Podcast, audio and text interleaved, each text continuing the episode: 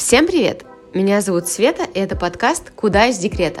Здесь я говорю о том, как реализоваться в декрете, найти себя и свою профессию, и как совмещать работу и материнство. В этом мне помогают мои подруги, которые уже нашли свое призвание. Сегодня у меня в гостях Варя, мама маленькой Петры и преподаватель английского языка. Варя, привет! Привет! Расскажи немного о себе. Мне 30. Моей дочке скоро будет 3 года. Полтора года назад, когда еще дочери не было даже двух лет, мы переехали в Батуми.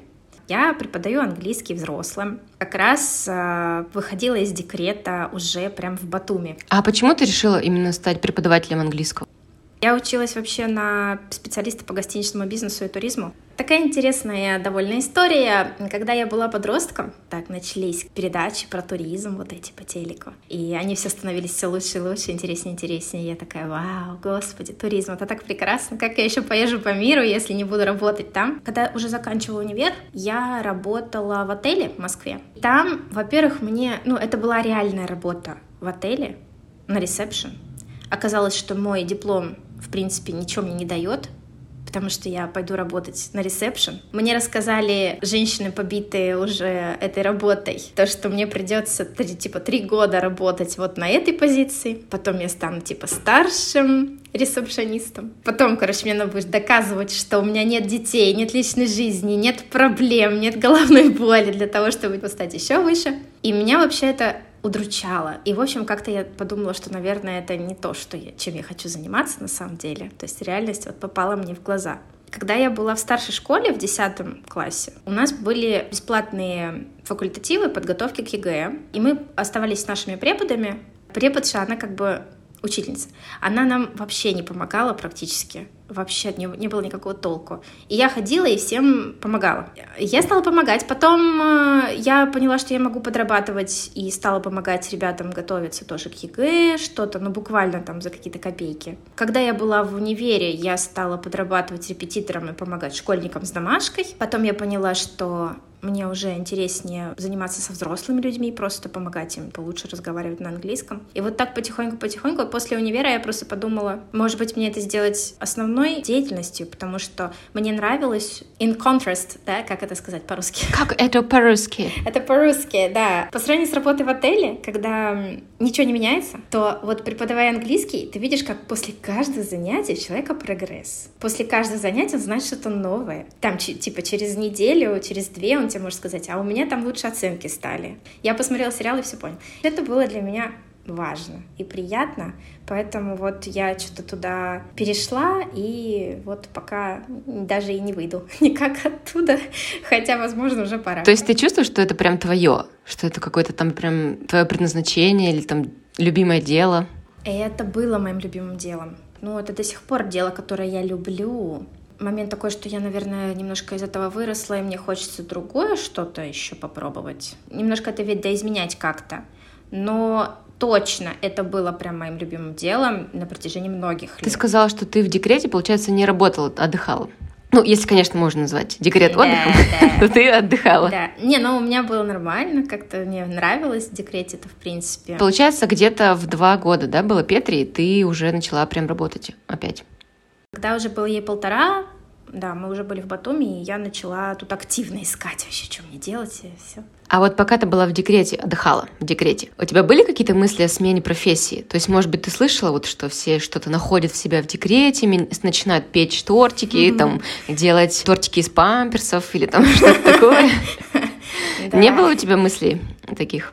У меня не то, что были мысли, я даже онлайн прошла обучение на зумбо-инструктора и получила сертификат. И я делала это дома, скакала прям при дочери и думала, что да, все, это будет мой альтернативный источник дохода. Я буду проводить зумбу. Но это круто, я согласна на самом деле, но, скорее всего, я не могу сейчас распыляться, хочется что-то более четкое и точное сделать. Сейчас. Варя соло-мама скажу так. Сейчас это называется так. Ага. Она одна живет в Батуми и воспитывает дочку. И скажи, пожалуйста, как тебе удается совмещать соло-материнство и работу? Тяжелый вздох. Если рассматривать это с той точки зрения, получается ли у меня достаточно зарабатывать, чтобы обеспечить там крышу над головой, еду, то да, получается. А Петра, она ходит в садик или с няней? Она с няней. Я пробовала ее отдать в садик в прошлом году. Она одну неделю ходила, вторую болела. Э, так два раза. Это никак мне не помогло ни с точки зрения нервов, ни с точки зрения денег. Поэтому я решила, что смысла в этом нет. Поэтому да, мне приходится отдавать иногда что половину зарплаты на няню. Ну, треть — это вообще как минимум. Это очень хорошо, когда треть а так вот где-то между, между третьей и половиной. Мне кажется, это больше, больше как-то всего тяжело морально совмещать. Да, понимаю. Хотела тоже про садики добавить, что мы отдавали Макса в Таиланде в садик, и точно так же, вот независимо какая страна, какой климат, он точно так же постоянно у него были сопли, кашель, и мало того, что он еще и меня заражал этим. А если ты отдаешь ребенка в частный садик, который стоит денег, и тебе, получается, нужно работать, и ты тогда будешь платить и за садик, и за няню, потому что он будет болеть и сидеть дома, то, наверное, лучше в этом случае, конечно, няня. Хотя, с другой стороны, хотелось бы какой-то социализации, потому что я уже вижу, что ему хочется общаться с детьми именно. Я вот выбрала такую няню, к которой я привожу, и у нее двое детей. Девочка mm-hmm. уже в школу ходит, там в какой-то третий, что ли, класс, а мальчик ему два. И, в принципе, они играют. У Петра есть подружка, которой почти четыре. Но и социализация, мне кажется, более-менее у нее присутствует. А скажи, пожалуйста, тебе вообще удается отдыхать? И если удается, как ты отдыхаешь, как ты восполняешь свой ресурс? То есть не только же у тебя, когда дочка там у няни, не только работа, тебе удается хоть немножко отдыхать? Отличный вопрос, Света. Раскрою секрет нашим многочисленным слушателям. Перед этим подкастом Света прислала мне вопросы, которые будет задавать мне во время записи. Когда я читала вот эту часть про... Я плакала. хобби. Да. Я вот сижу, думаю, а что я буду говорить? Я люблю танцы. На танцы я ходила два раза в этом году. Два раза. Ну, неплохо. Сейчас, напомню, конец сентября.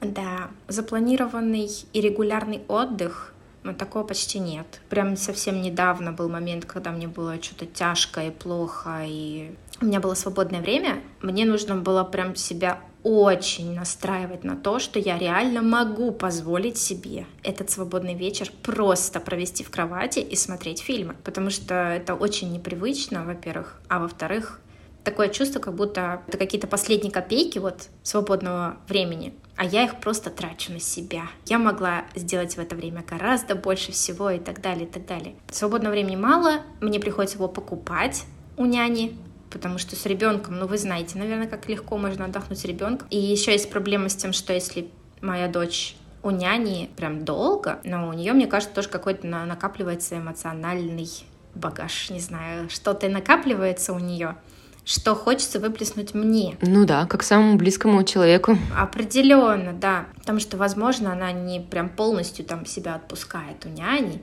она же не может там выкатывать истерики какие-то особенные. Я ее заберу, и такая, ой, я так соскучилась, там два дня не видела тебя, давай там все. И просто истерика через пять минут, как я ее забираю. А, все.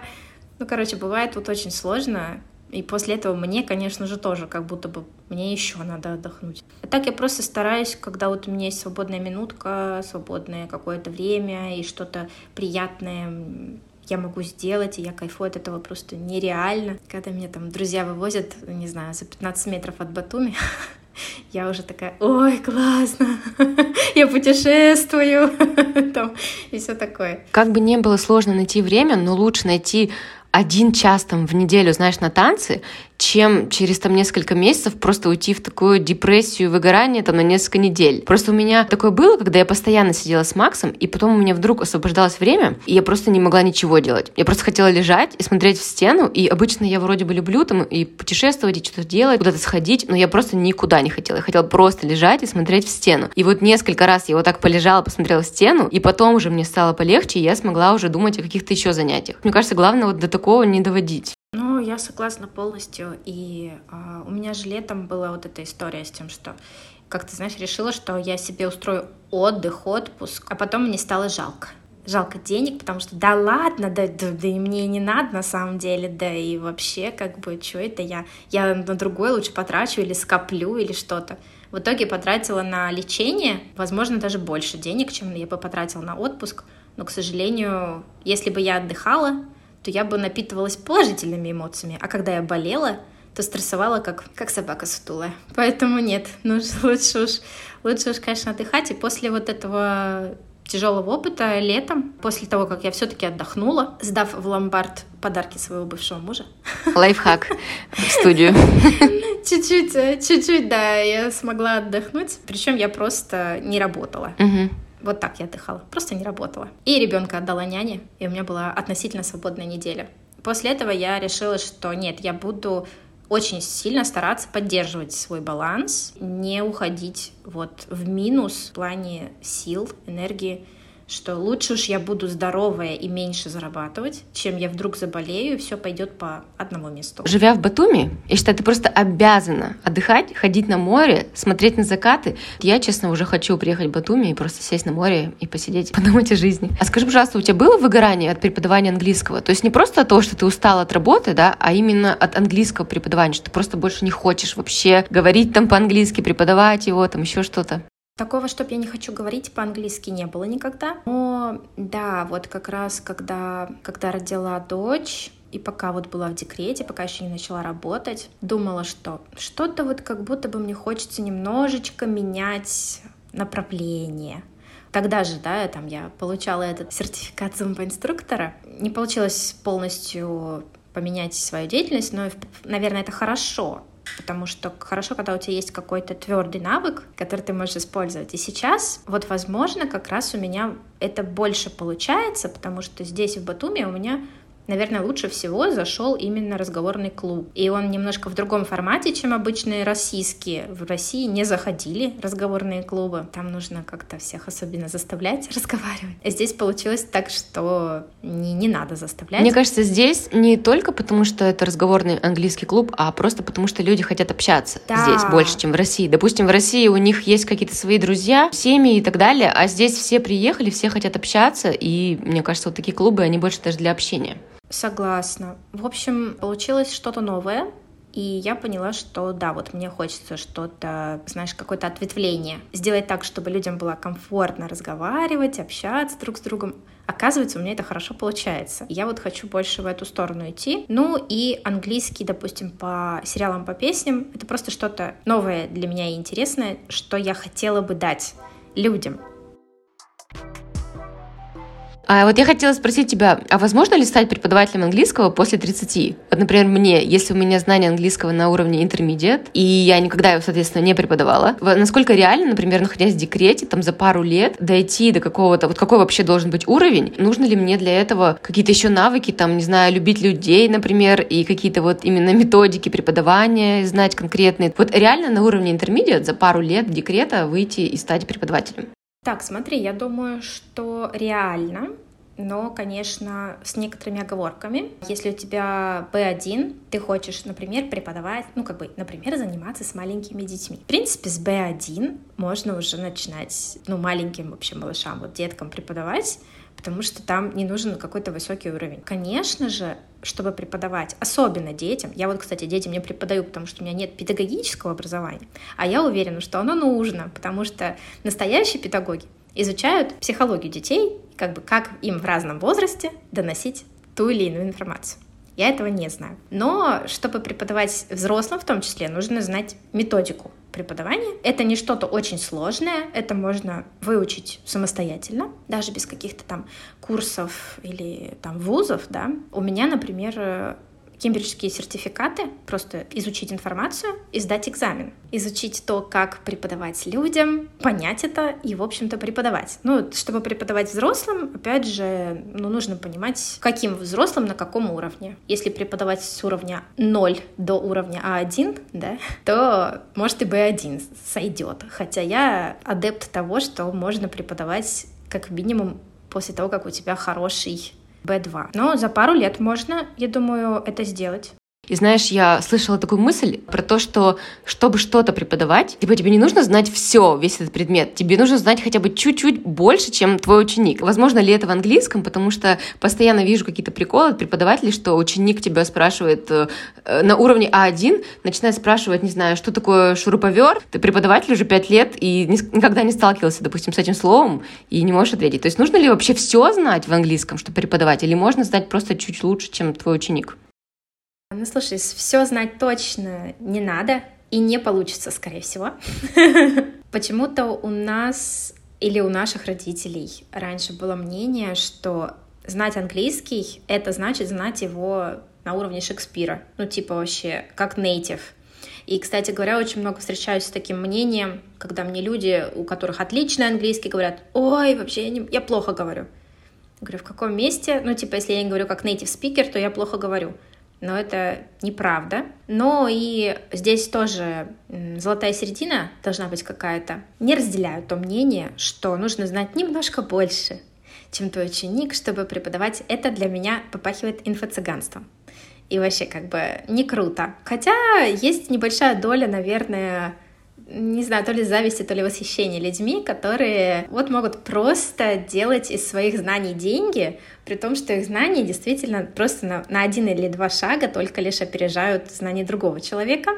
У меня был пример моя однокурсница. Мы изучали в, в институте не только английский, но и испанский. Изучали, допустим, не знаю, на втором, например, курсе. Довольно хорошо знали там испанский, ну, допустим, у нас был А2, и она уже преподавала испанский тем, кто хочет поехать в отпуск в Испанию, то есть правильное позиционирование, да? Она такая, ну я же могу выучить человека всем фразам, которые понадобятся ему в путешествии. Могу, типа. И вообще красотка, я считаю. Чисто теоретически она же не обещала им дачу экзаменов там каких-то на 10 баллов. Вот. То есть, да? То да, есть она все-таки да, правду да. им говорила, что подготовлю вас только для отпуска.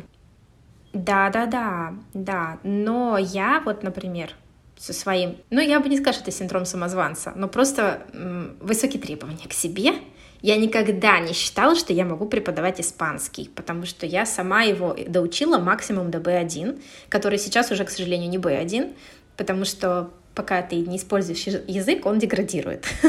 вот. Но да, я никогда не думала, что я могу. Это тоже зависит от того, как опять мы говорим про позиционирование, повторюсь, как себя позиционируешь. Если говоришь, да, я начинающий специалист, я возьму с вас мало денег, я вот могу научить вас вот этому и вот этому. Я бы, кстати говоря, сейчас с удовольствием воспользовалась услугами таких новых специалистов по маркетингу, например, потому что у меня нет денег отдавать огромные гонорары за консультацию по моей странице. Я думаю, что я только сама начинаю, там, допустим, вести Инстаграм, и мне было бы просто полезно просто свежий взгляд, когда человек, который уже что-то узнал про это. Вот да. И ученику, который приходит к такому специалисту, ему нужно понимать, что когда он у него спросит, а почему так, то преподаватель ему будет очень много раз разводить руками. И так, ну, э, так вышло, ну, так получилось, да? В то время как преподаватель с большим опытом, типа у меня больше 10 лет опыта, я, во-первых, могу объяснять очень разными методами. Одному так, другому так. Ну, как бы это все выясняется в процессе работы с учеником, как ему понятнее, как у него самый, самый действенный способ. Преподаватели без опыта не умеют так. Они как бы бьют в одну точку. Ну, мои знания очень, получаются, многосторонние обширные. То есть я могу сказать, почему так вышло, куда исык движется сейчас. Вот это, это уже теряет свою актуальность. Тренд на это проходит. Новые слова вот эти появляются. Вот этот тренд возник, а потом исчез. Как ты актуализируешь свои знания? То есть ты как-то вообще в англоязычной среде в какой-то вращаешься, я не знаю, смотришь сериалы. Нас в школе учили по учебникам, я не знаю, 30-летней давности. И на самом деле, когда я приехала в Америку после своей языковой гимназии, я подумала, какой язык я вообще учила, на каком языке они говорят, я ничего не понимаю. Ну да, да. Раньше, конечно, больше было упора на чтение, теорию и так далее. Понятно, что потребление контента на английском — это вообще часть моей жизни. Я не могу себе представить свою жизнь без этого. Во всех проявлениях, YouTube смотрю на английском, понятно, музыка, сериалы, фильмы, все это. Общение с иностранцами тоже. Люблю, умею, практикую. Это очень интересно. Ну, я интересуюсь языком сама, и это было во мне всегда.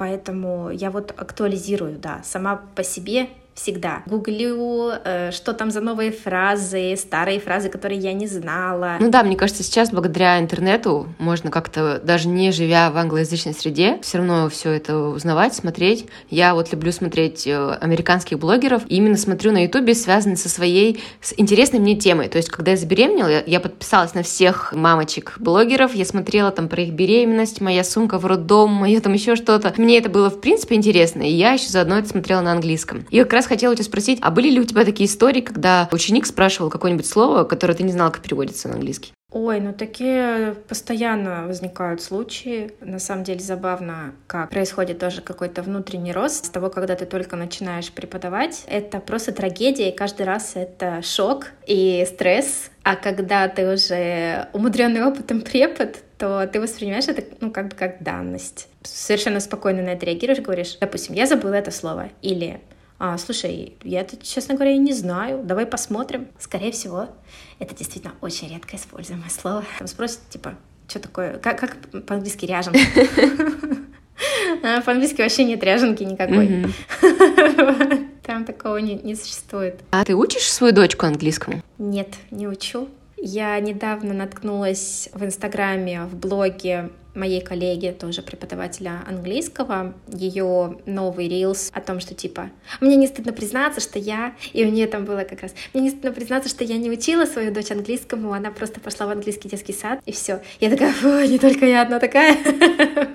Да, на самом деле просто это дополнительный расход энергии. И я думала, что до трех я вообще не буду париться, Моей дочери все еще не три, поэтому я думаю, что я все-таки, наверное, начну что-то такое делать. Ну и она у меня не супер ранний говорун, она постепенно очень начинала.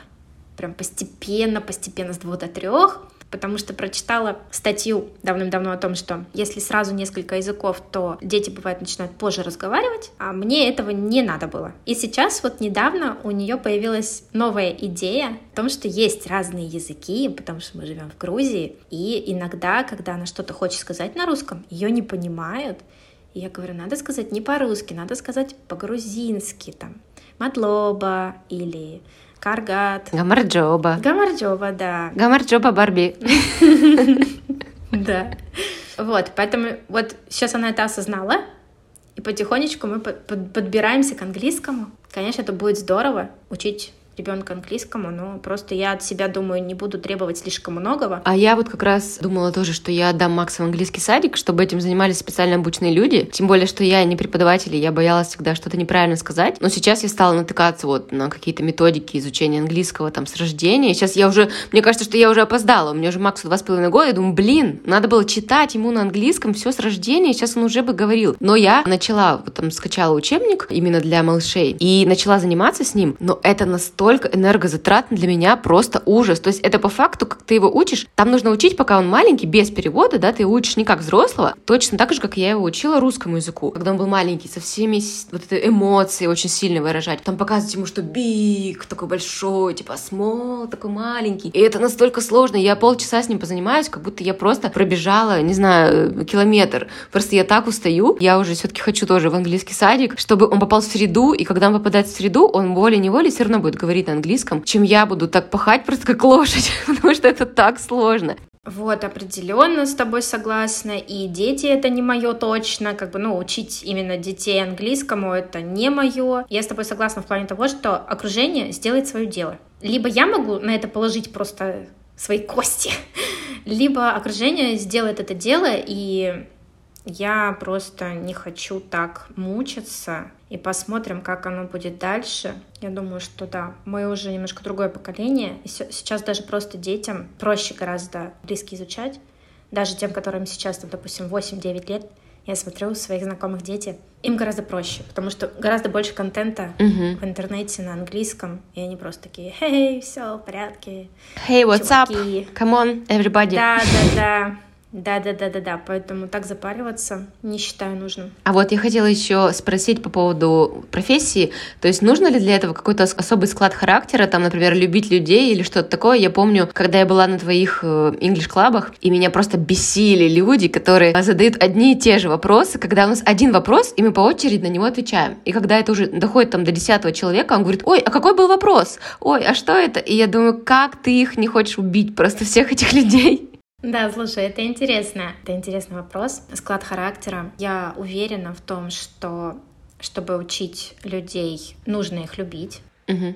Чтобы учить детей, нужно любить детей. Слушай, я долгое время не любила детей. Я любила только своих детей, э, детей своих родственников. Сейчас я люблю детей, вообще в принципе. Но я еще люблю свои силы и знаю, что когда я с детьми, то э, мои силы просто вытекают из меня, как, не знаю, соки.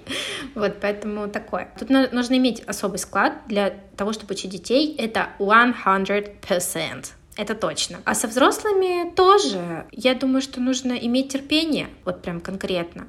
И я не была такой, когда я только-только начала я была гораздо менее терпеливой. Эта работа меня э, изменила в этом плане, выработала у меня терпелку просто до уровня практически дзен. Как раз ты спрашивала про выгорание. Выгорание было, когда я просто физи ну, физически и морально очень устала.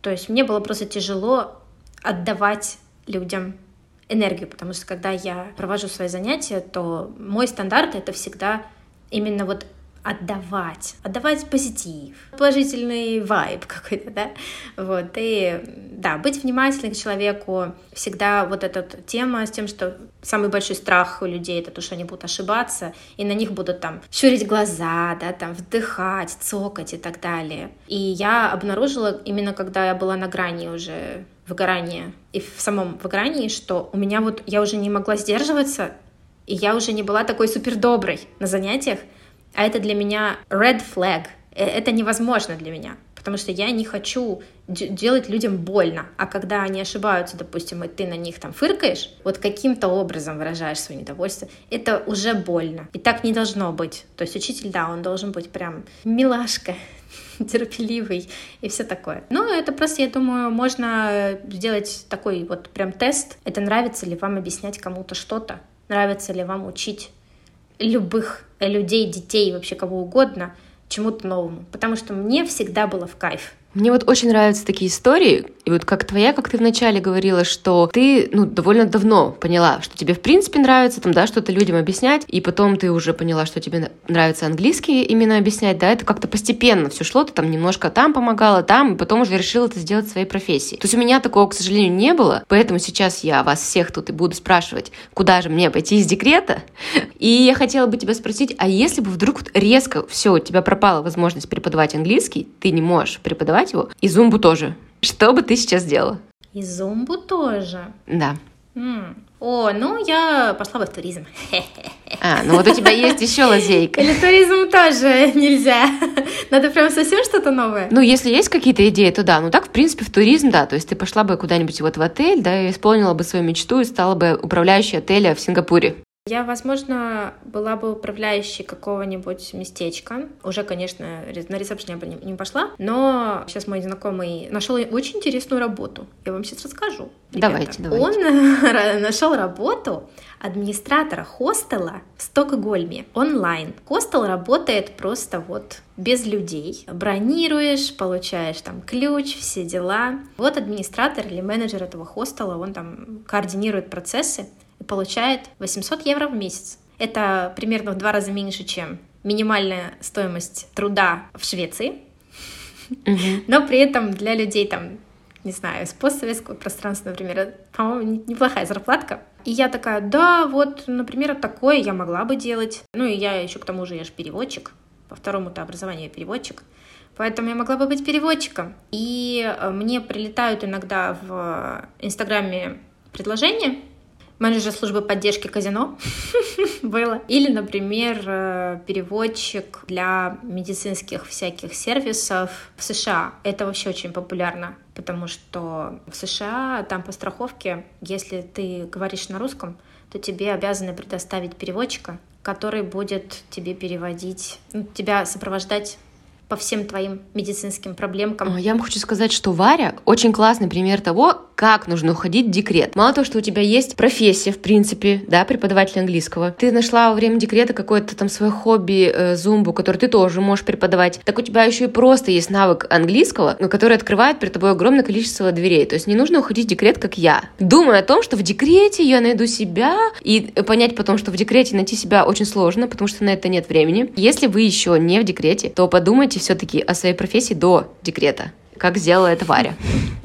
Ну, скорее всего, те, кто нас слушает, уже в декрете. Но чтобы не было так э, все круто, в моей идеальной истории, э, я скажу вам, что если вы хорошо выбрали отца своему ребенку, это уже большая победа, потому что вот я, например, в этой части конкретно облажалась. Ребенок чудо, вот, а отец э, нет. Ну, не может же быть все идеально. Нет, да? не может. Зато ты знаешь английский. Да.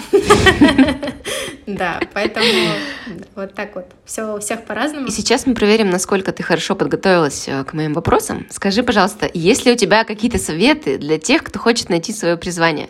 Что я всегда говорила, вспомните то, что вам нравилось в детстве. Но когда я тебе этот вопрос, э, этот совет преподнесла, помнится, какое-то время назад, ты сказала, что ты ничего не помнишь, и тебе нравились какие-то простые детские вещи, а не динозавры, или не языки, или не история Франции. Поэтому с тобой как будто бы не работает этот совет. Что э, еще приходит мне на ум? Так это метод такого то ли брейнсторма, то ли просто креативности. Во-первых, нужно себе дать отдохнуть, и нужно позволить себе быть просто кабачком. Это я умею. И типа ничего не хотеть какое-то время. Не хотеть, не хотеть, не хотеть. А потом какие-то желания все равно начнут появляться. Если вы сильно отдохнете, то после этого у вас, наверное, возникнет вдохновение что-то делать. В этот момент, думаю, очень важно не, не критиковать эти новые идеи, когда нужно что-то накреативить, то креативить нужно все. Записывать нужно все, весь трэш, всю ерунду. И также я думаю, что в этом плане тоже не стоит себя ограничивать. Нужно, наверное, дать себе возможность почувствовать вот эти желания или склонности. Когда нам кажется, что это какая-то ерунда, это не здорово. Меня вот, например, вдохновил пример одного дяденьки, который в детстве любил складывать воздушные самолетики, и это была его страсть. Как-то так волшебным образом получилось, что никто не, не доказал ему, что это полная чушь, и он продолжен заниматься этим. Он а, сейчас популярный дядька, он везде ездит, он а, выпустил книжку, собрал какое-то невероятное количество тысяч вариантов сложения этих самолетиков, как они там летают, все такое, аэродинамика. Интересно. И вот этот дяденька своим примером доказал мне, что но нет вообще такого понятия, как чушь. Возьмите что-то и что-то делайте. Это выведет вас обязательно куда-нибудь. Да, я с тобой согласна. А вот эта история про мужчину самолетики мне и про зарабатывание денег мне напомнила, знаешь, то, что ты говоришь, все что угодно можно там сделать своим источником дохода, так скажем, что в многих азиатских странах популярны прямые эфиры, где человек просто сидит и ест что-нибудь.